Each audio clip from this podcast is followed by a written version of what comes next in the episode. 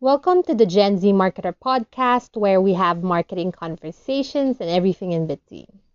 In this episode, let's look into creative and compelling Valentine's Day campaigns this year.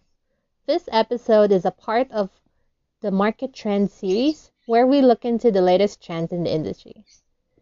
Before we get to it, I'm actually recording this in a beautiful morning with birds chirping on the outside while I'm enjoying a good cup of coffee from Kohi Blends. It's such a good way to pick yourself up during a busy day. Try their flavored coffee tea bags such as vanilla, hazelnut, double chocolate, and vanilla.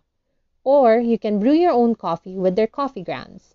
Visit them on Facebook and Instagram at Kohi Blends. That's K O H I Blends. Or shop at bit.ly slash Blends. Now, let's look into some creative and compelling Valentine's Day campaigns this year.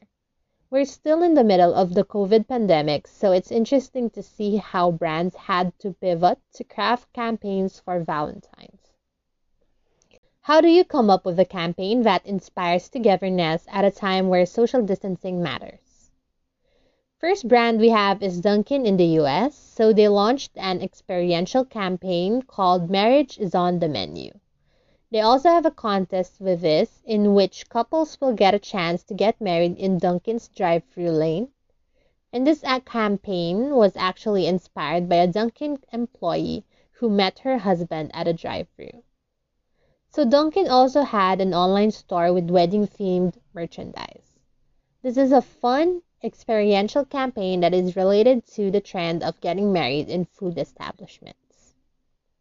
Next, we have Pandora, the jewelry brand, and they actually launched an ad and got real with real people and talked about what Valentine's Day means to them. So, these couples or these groups of people were asked about what Valentine's means to them, and they actually gave really nice, relatable answers.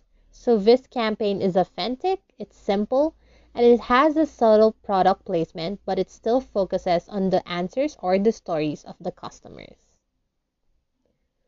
Next, we have WWF, and they actually launched an ad which is Love It or Lose It. So the ad featured a montage of nature shots with Love Me Tender playing in the background. It's a simple and straightforward awareness campaign on taking care of the environment or risk losing it. It gets the message across, it's compelling, and it's also relevant to Valentine's Day. Next, we have Philadelphia cream cheese. So they launched the Last Bite Dilemma campaign. It's a playful campaign promoting their new product, the Philadelphia Cheesecake Crumble. So the ad featured the couple undergoing the last bite dilemma. And the last bite dilemma is actually supported by the brand's research that says that couples tend to fight for the last bite of dessert. They also have a sweepstakes contest in which the winner can get a cash prize they can use for couples therapy. So the campaign is playful, it's simple, and relatable. It also acknowledges real life couple challenges before and during the pandemic. Next, we have Jollibee. So, in Jollibee tradition, they released three short films related to Valentine's which are entitled Hero, First Date, and LDR. So this is inspired by true stories, as always, that are emotional, compelling, and relatable stories about love during the pandemic. So these are some of the campaigns you've mentioned and we've seen that really captivate us with stories of love despite the pandemic. These campaigns are simple, relatable, and really resonate to viewers. Thank you for taking time to listen to this episode. Follow our podcast to get notified on our latest uploads.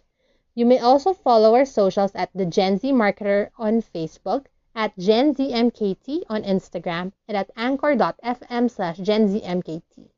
Visit those platforms and leave us a message if you want to collaborate, share your insights, or participate in upcoming episodes.